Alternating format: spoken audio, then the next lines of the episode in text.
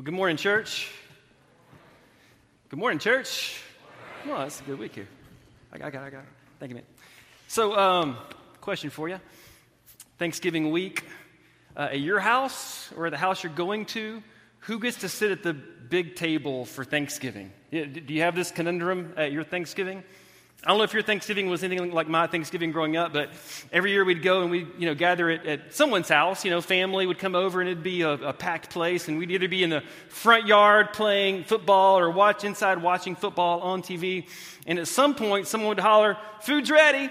Everybody would come running into the kitchen, and you know we might hold hands and say a quick prayer. And there was too much food to put it on the table, so you kind of went through the line and fixed your plate. And then the adults were ushered over to the beautiful, nice big table with big chairs. And then the kids, like somebody thought this was a good idea. Let's set up the ricketiest table we can find and put the little kids at it. And uh, you can come in here and sit, you know, hopefully on like a hard surface floor because there's going to be a mess.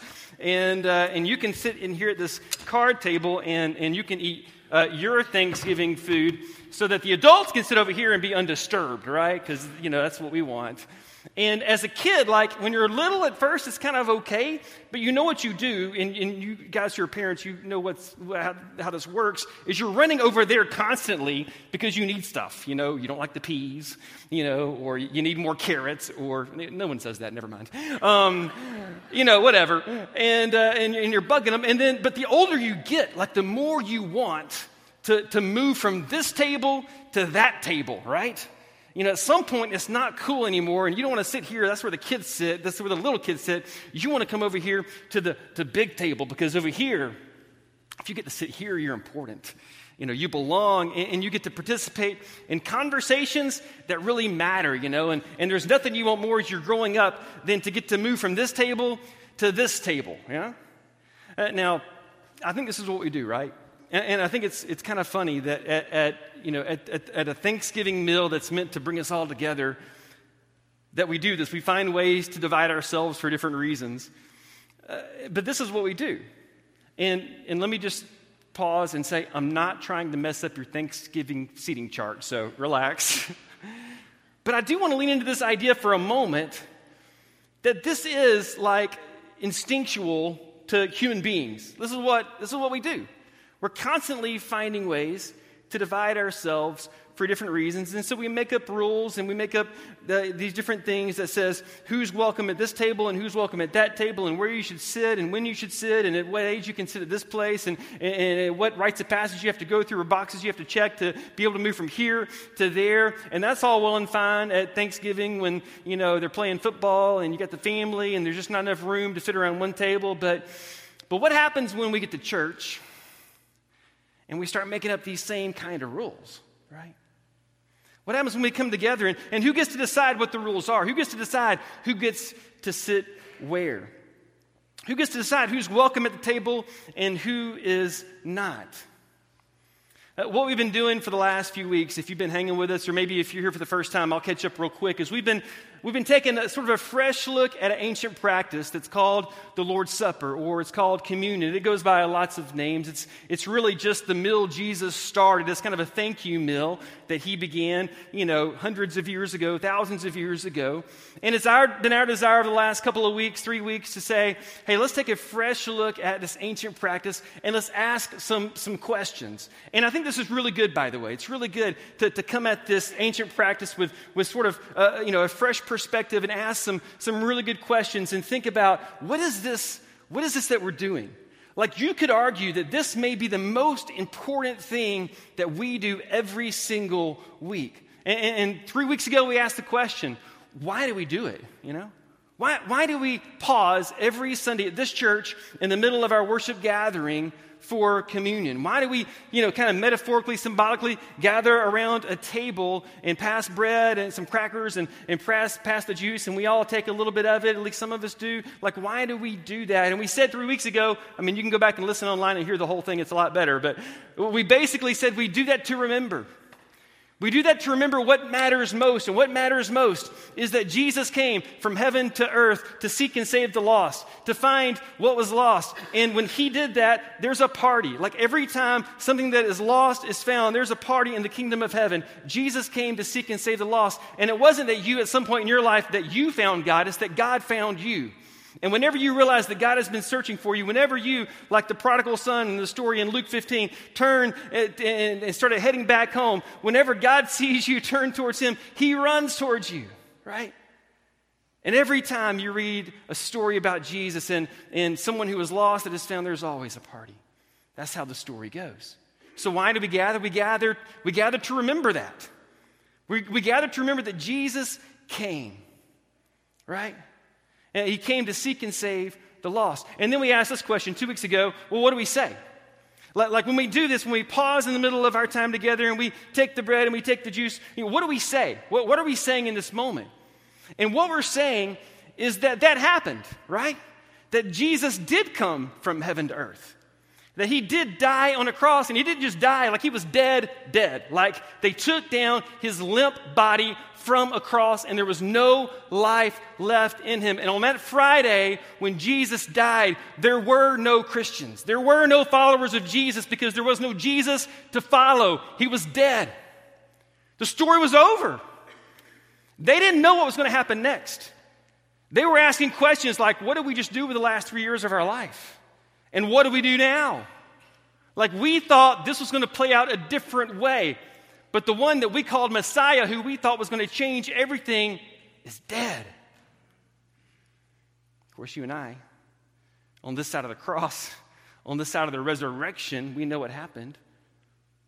That three days later, on Sunday morning, Jesus, who was dead, didn't stay dead. He got up. He woke up. He was raised up by God. And he walked out of that tomb. And when we gather around the table every week, what we say is that that happened. That we believe that Jesus came, that he lived, that he died like he died, and that he rose again. And because he rose again, that one day we will rise again. That because he was resurrected from the grave, that one day he will resurrect us, and that we will be with him forever in heaven. And that has started now, like we believe in eternal life that has already began, that the kingdom of heaven is here and now because that's what Jesus said. But we also believe that one day it's going to fully come. And we're going to fully be alive and fully be in his presence forever, for all eternity. We believe that. That's what we say. Right, church? Amen? If I can't get amen there, we can just go, go home. All right, that's it. That's it. Amen. That's what we say. And you probably have a lot of questions.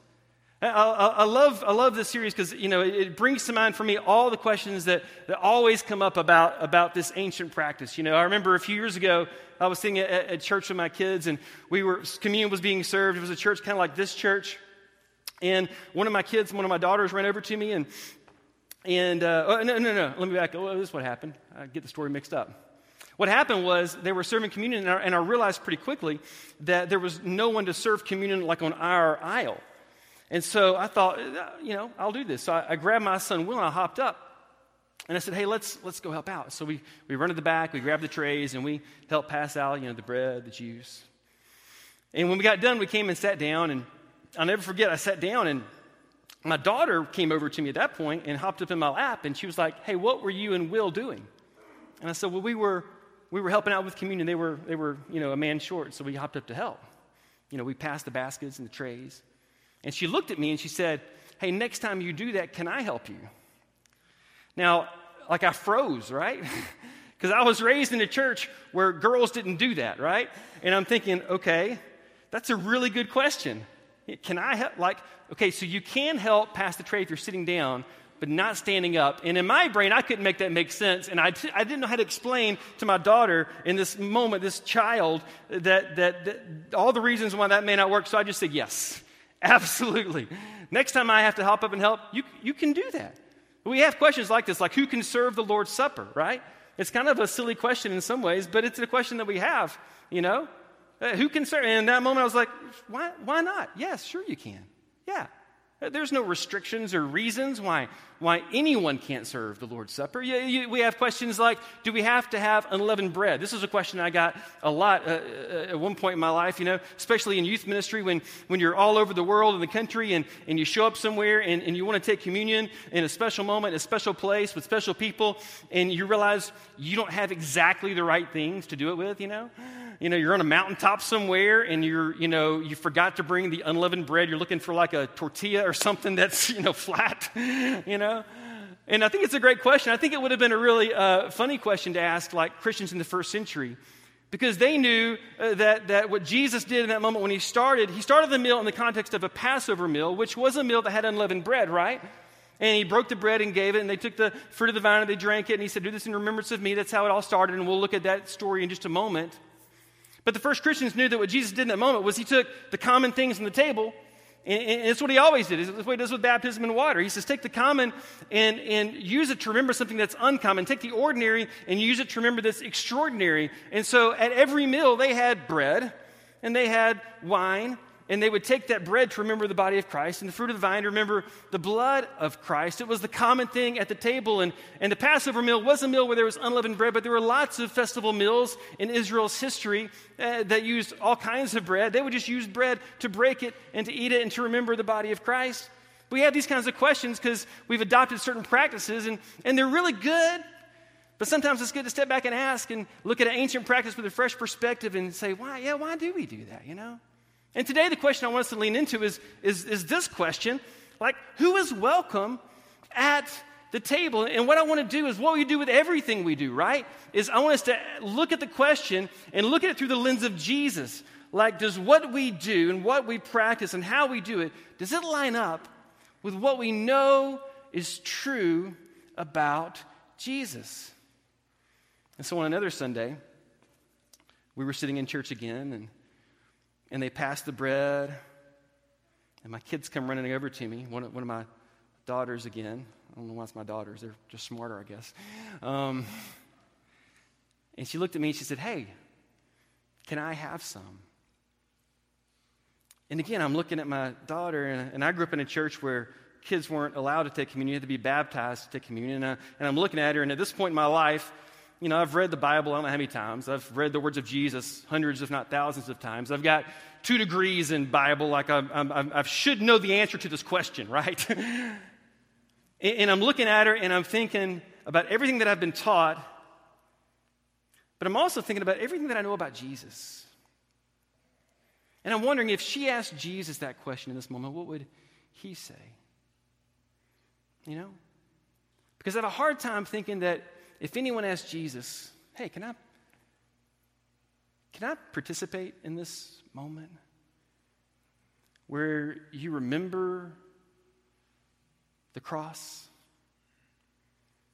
Would Jesus turn anyone away? I tend to think Jesus would say what we say so often in this church that all are welcome. All are welcome at the Lord's table. And today, what I want to do is I want to just step back for a moment. I want to show you two things, or talk about two things. One is, is why I say that, and the second is why it's important for you and me. And if you're here every week, you know that what we normally do um, is we like take a deep dive into one text or one passage or one story or one part of Scripture, and we, we try to just really lean into it hard together so we can, we can grow closer together and grow closer towards God. That's what we try to do every week. Today, what I want to do is a little bit different. If you have your Bible and you want to follow along, you're going to need to be quick because I want us to zoom out the camera lens and I want us to pan back and I want us to take a, sort of a, a, an overarching uh, glimpse of the story of God and particularly the life of Jesus. And I want to ask this question Who's welcome? Who is welcome at the table? We're going to get to it in a minute where Jesus started this meal in the context of the Passover meal, but I want to back up because I want you to see that story. And so, if you want to open up or start at Exodus 12, that's where we're going to start first, just a couple of verses. If you don't know, the Exodus was hands down the, the pivotal moment in the life of every Jew. This was the story that defined them as a people, that gave them an identity as a people. And this story comes out of a time when, when Israel had been in Egyptian captivity for literally hundreds of years. And they had been crying out to God to, to come and save them, to come and rescue them. And so, just to kind of give you the, the short version of the story, God chose Moses to go to Pharaoh to lead his people out of Egypt and to lead them from darkness to light, from death to life, from slavery to freedom. And Moses goes to Pharaoh, and Pharaoh says no. In fact, 10 different times Pharaoh said no. And every time Pharaoh say, said no, God sent another plague on Egypt. And that may sound harsh, but you need to remember that every time there was grace involved, because at any moment Pharaoh could have said, Go, but he didn't. He didn't. And the last one of those plagues Moses went to Pharaoh and he said, God says, let my people go. And if you don't let God's people go, then you need to know that tonight, the firstborn child of every family in your country is going to die tonight. Now, again, that may sound harsh, but you need to know that God, through Moses, gave Pharaoh plenty of time to let the people go and to avoid this catastrophe. But like Pharaoh had done nine times before, he said no one more time. Moses goes back to his people, and God told Moses, He said, Hey, tell, tell the Israelites this because this, this is for everyone. Tonight, death is going to come on the firstborn child of every family unless you take a lamb, you slaughter the lamb, and you take the blood of the lamb, and you put it across the doorpost of your house. And if you put the blood of the lamb on the doorpost above your house, then tonight when death comes, death will pass over your house and you will be you'll be saved. So the Israelites did this. They, they killed a lamb and they would take the blood and put it on the doorpost. And that night when death came, death came. And there was great weeping and wailing in all of Egypt. So much so that Pharaoh summoned Moses in the middle of the night and he said, Go, get out of here, take your people and go. We're done. And they did. And after that, they set up a meal that every year they would observe, and it was called the Passover meal because it reminded them of when God, in His mercy, passed over their homes and saved their children and then saved them and rescued them from Egyptian slavery and set them free to be the people of God, his chosen people. And every year they did this. And then here's the, the instructions that God gave the Israelites through Moses. In Exodus 12 24, he said this Remember, these instructions are a permanent law that you and your descendants must observe forever. When you enter the land the Lord has promised to give you, you'll continue to observe this ceremony. What is it? And then your children will ask, What does this ceremony mean? And you will reply, It is the Passover sacrifice to the Lord. For he passed over the houses of the Israelites in Egypt. And though he struck down the Egyptians, he spared our families. And when Moses had finished speaking, all the people bowed down to the ground and worshiped. So every year they would gather around a table, right?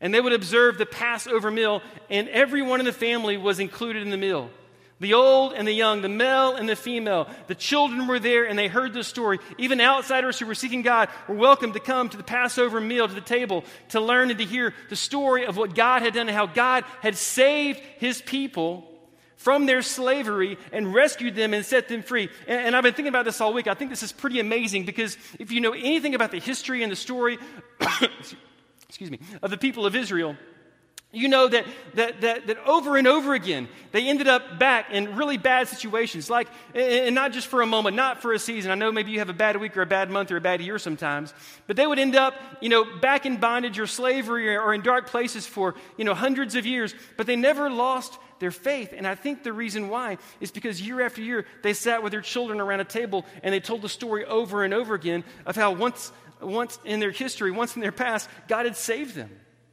God had delivered them.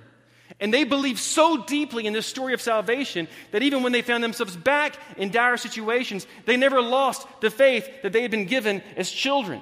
They had never lost touch with the story that their God was a God who was a deliverer, and He delivered them before, and He would deliver them again. It was a powerful story that shaped them, informed them, and gave them identity as a people. And it all started when they were children because from the time they were born, they were at the table, the Passover table, hearing the story of what God had done. So you fast forward the story and you get to the life of Jesus. And Jesus, what's so amazing about Jesus is that over and over again throughout the story of Jesus, you find out that he's eating with different kinds of people. I love the, the story as Luke tells it. Luke, again, if you don't know, Luke was a Greek doctor who researched Jesus and wrote a story about Jesus. And, and Luke observed that at least seven different times, that's what he wrote down, I'm sure there were more, Jesus sat down with different kinds of people at a table to eat. And, and, and, some people call this the table ministry of Jesus, but these are the times that Jesus sat down with people uh, of all different backgrounds, of all different places in life, situations, to eat with him. And I want you to see what happens as you look at, at the story of Jesus through the lens of a table. All right, this is pretty cool. Uh, we're not going to go through all of them, we don't have time, but I want to show you a few of them. So, Luke 5 is the first one, and I want you to pay attention to who Jesus is eating with. In Luke 5, verse 27, this happens. Later, as Jesus left the town, he saw a tax collector named Levi sitting at his tax collector's booth. Now, again, just so you know, tax collectors equal sinners, equal worst sinners ever, all right? Tax collectors. Follow me and be my disciple, Jesus said to him. So Levi got up, left everything, and followed him. Later, Levi held a banquet in his home with Jesus as the guest of honor. And many of Levi's fellow tax collectors and other guests also ate with them. But the Pharisees and their teachers of the religious law complained bitterly to Jesus' disciples, Why do you eat and drink with such scum? Jesus answered them, Healthy people don't need a doctor, sick people do. I've come to call not those who think they are righteous, but those who know they are sinners and need to repent. So Jesus in one of the first stories Luke tells about Jesus sitting down at a table at a banquet to eat with people, he sits with tax collectors. And, and, and, he doesn't just sit down with a tax collector to eat. He calls Levi, who was a tax collector, he, you may know as Matthew, to be one of his 12 disciples. This is huge.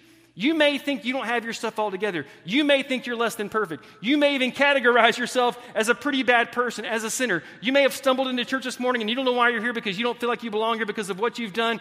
But I want you to know that if Jesus were here today, he would probably go with you to lunch. This is good news. Jesus, in one of the first stories Luke tells us about him eat, sitting at a table to eat, who is he eating with? The worst of the worst, the tax collectors and it drives the religious elite crazy. Another story, Luke 7, verse 36. Here again, who, who Jesus is eating with.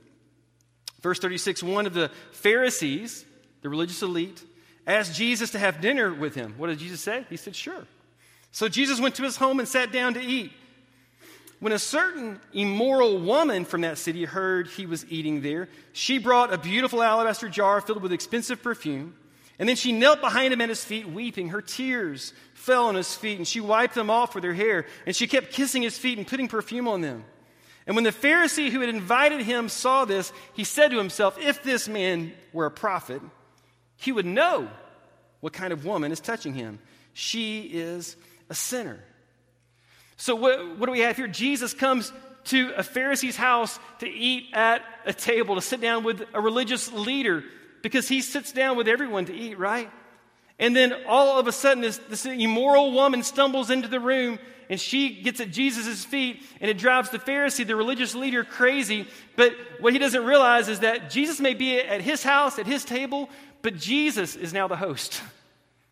And Jesus, as the host of this table, welcomes both the Pharisee and the immoral woman to be in his presence at this table.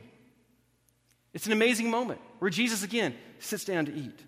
And he has a Pharisee in front of him, a religious leader, and a sinner behind him. And in what Luke paints as a beautiful picture, they both sit there with Jesus at the table. And as you read the story of Jesus, what you find is that over and over again, he elevates, because you know, in their society, in their culture, in their world, women, children, pretty low on the status totem pole, right? But over and over again, Jesus elevates their worth and their value.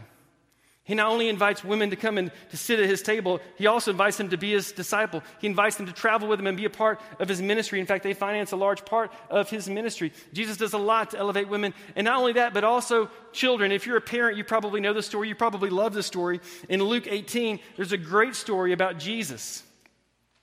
It goes like this Luke 18, verse 15. One day, some parents brought their little children to Jesus so he could touch and bless them. When the disciples saw this, they scolded the parents for bothering him. Then Jesus called for the children and said to the disciples, Let the little children come to me. Like, come on, guys, seriously? Don't stop them. And he says this The kingdom of God belongs to those who are like these kids. I tell you the truth. Anyone who doesn't receive the kingdom of God like a child will never enter it. Jesus not only welcomes kids into his presence, he reprimands people who would keep kids from his presence, and he says the kingdom of God, belongs to these kids, right?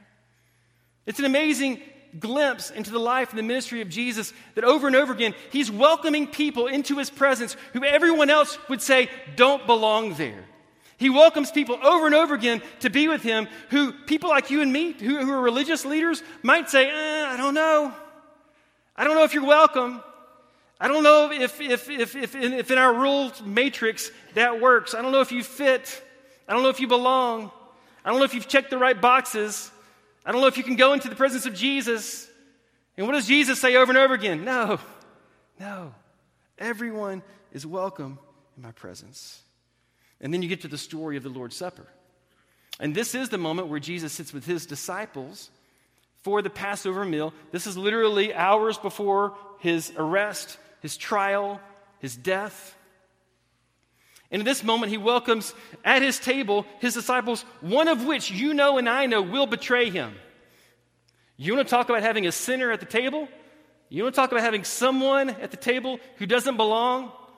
Not only are the 12 with him, one of the 12 is a guy by the name of Judas who is going to literally hand Jesus over to die. And guess what Jesus does? He lets him in the room, even though he knows what's going to happen. And he eats with him, and he drinks with him. The word, literally, I mean, what you and I might say, uh uh Like if we knew what Jesus knew in that moment, we probably wouldn't have let Judas in. We probably would have stopped him before he came in the door and said, You go ahead and do what you got to do. I'm going to eat with these boys because they're with me, right? Judas is there too. And in Luke 22, verse 19, something amazing happens. Because what Jesus does in this moment, he, he doesn't do what he's supposed to do. And, and we've lost the shock in all this moment because what you do at the Passover meal is you tell the story again and again of what God did at the Exodus. You tell the story over and over again of what happened way back when, of how God had saved us from our, you know, from, from slavery and delivered us into freedom. And you don't mess with that story. You don't change that story. You tell that story like it's been told for a thousand years before you. But what Jesus does in this moment is he changes the story. And it's not about the Exodus and what God had done in the past anymore. Now it's about him. And it's about the future. And it's about what God is about to do through him at the cross. And, and, and when they gather around this table, the confusion on their faces was real because they were like, What is he doing? This is the Passover meal. He's changing the story. And it's no longer about what God did, he's making it about him. Luke 22, verse 19 Jesus took some bread, gave thanks to God for it, and he broke it into pieces and gave it to the disciples, saying, This is my body, which is given for you. They're completely confused. He's not on script, he's off script. He's saying the wrong things. This is my body, which is given for you. Do this in remembrance of me. And after supper, he took another cup of wine and said, This is the cup of the new covenant between God and his people, an agreement confirmed with my blood, which is poured out as a sacrifice for you. Jesus changes the salvation story. The salvation story from this point on is no longer about what God did in the Exodus. The salvation story from this point on is about what God is going to do through Jesus at the cross. So when the church began to gather, after his resurrection. They sat in homes. They, would, they were in their church buildings. They would meet in homes, homes of wealthy members who had a home large enough that could hold 30, 40, 50, maybe 60 people. And you know what worship was? Worship was a meal. They would come and they would gather around a table and they would take the bread that was on the table and they would break it like Jesus broke the bread that was on his table that night. And they would say, Hey, this is the bread that represents the body of Christ that was broken for you. And they would take the cup that was on the table and they would raise it and they would say, This is the blood of Christ that was poured out for you. And you know what happened to that table? They told a story not just once a year, but every week of what God had done through Jesus on the cross. And who was at that table? Who was at that table when they gathered to break bread and take the cup? You gathered your family around the table, young and old. This is a brand new community, a brand new ecclesia, a brand new gathering of Jesus' followers. Young and old, children, parents, rich and poor, slave and free, Jew and Gentile, women and children. Everyone gathered around the table, and every week they retold the story of what God, the salvation story of what God had done through Jesus on the cross. And it was for everyone because the grace of God was for everyone. And I love that. I think sometimes, somewhere along the, the line, we've flipped it, right? Because in the church I grew up in, we said you had to be baptized before you could take the Lord's Supper. And baptism is the moment where we confess that Jesus Christ is Lord and Savior. But the table is the place where we disciple our children. The table is the place where we disciple those who are outside of the family of God. It's where they hear and we tell the story every week of what God has done through Jesus Christ. This is where discipleship happens. You could argue that communion, the Lord's Supper, the table, was the first kids' worship, right? Because they may not sit through a sermon, but they can take the bread and taste it. They can take the cup and taste it. And parents can whisper in their ear what God had done through Jesus. And they heard that story every week. They heard it until they believed it so deeply that they put their faith in Jesus and they stepped into the waters of baptism and claimed Him as their Lord and Savior. And I think the same thing that happened at the Passover table with the children and with the outsiders who heard the story every year of how God had saved them from Egypt in the Exodus. The faith that was formed in them that gave them the tenacity to hold on to their faith through the difficult and dark times of their story is the same thing that happens for our children. And for those outside of our faith who come to this table every week and hear the story of what God did through Jesus, it, we are formed. It becomes our identity, and it gives us the faith. You want to know why kids maybe are leaving the church? Maybe it's because they haven't been welcomed at the table, where we disciple them and teach them over and over again of what God has done so their faith is rooted in a story. Their identity is shaped by a story of Jesus and his death, and his burial, and his resurrection. So that Sunday, when my daughter looked up at me and she's got the bread in my hand, and she's like, Can I have some? Like everything I'd been taught ran through my brain with everything I knew about Jesus, and it was one of those moments for me, like one of these things is not like the other. And I leaned down and I said, Yes. And I gathered my kids. And I took the bread and, and I pulled them in close and I whispered in their ears This bread, you know, Jesus, Jesus loves you so much.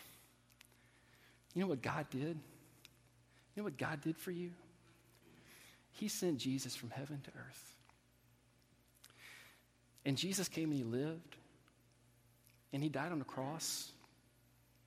He was buried. And then on a Sunday morning, he stepped out of that grave.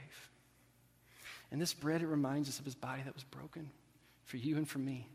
And, and I know you know I love you, but your heavenly Father loves you more.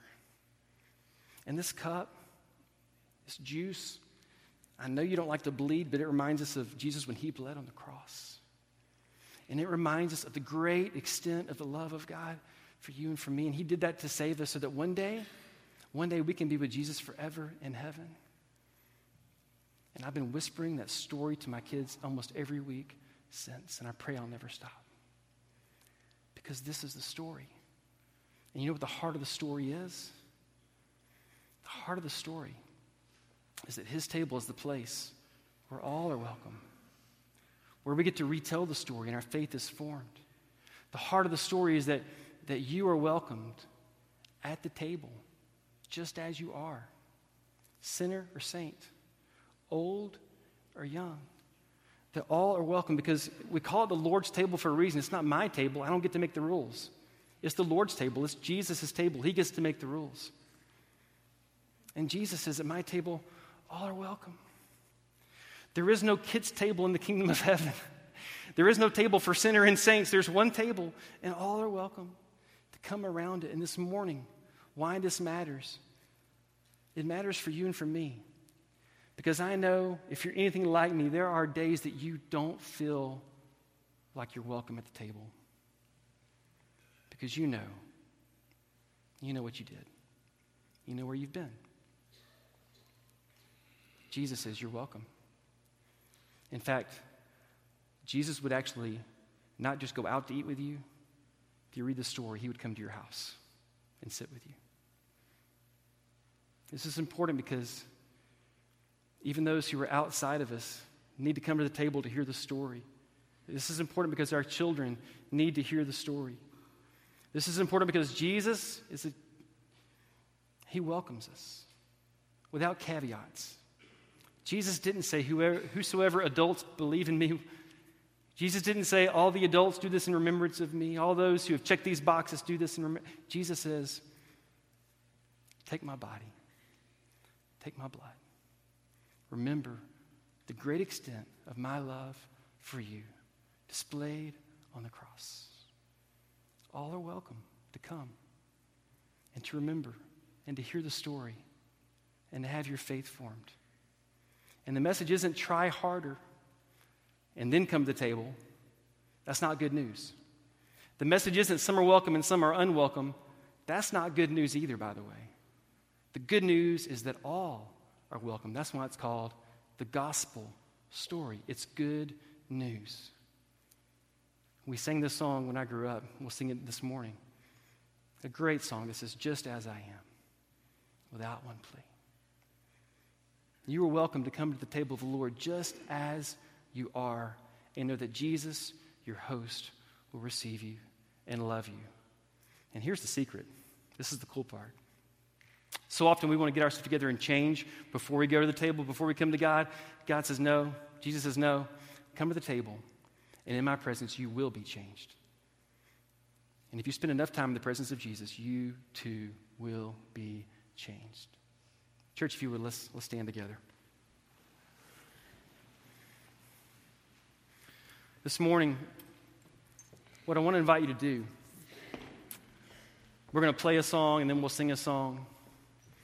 And as you hear the song start in just a moment, I want to, I want to dismiss you to different places around the room. And I've asked some different people to serve as table hosts this morning and, and understand that Jesus is the host, but I've asked some people to be the tan- tangible presence of, of God this morning for us and to receive you.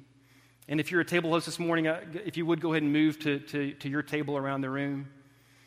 What I want to do as you hear the song start is I want to ask you just to, to make your way to one of these tables. There's two in the back corners, there's two in the middle, and there's two up front. And as you come, I want you to grab some of the bread and some of the juice, and you're going to be received by these people. And I've asked them to, to just remind you that you are loved by God because that is the message. You are loved just as you are by God. And if you want to whisper that to the person next to you or to your kids or to your family, if you want to circle up and pray together, you're welcome to do that.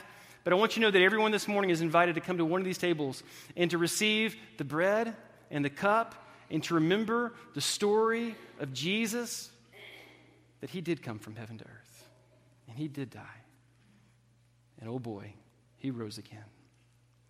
And today we tell that story again. And it shapes us and it forms us. And it reminds us of who we are that we are loved by God. And there's nothing we could ever do to make God love us any more or any less.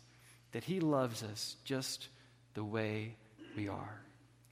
So, if you would, I'm going to ask the guys to play the song. If you would, make your way to one of the tables and receive from the Lord this morning.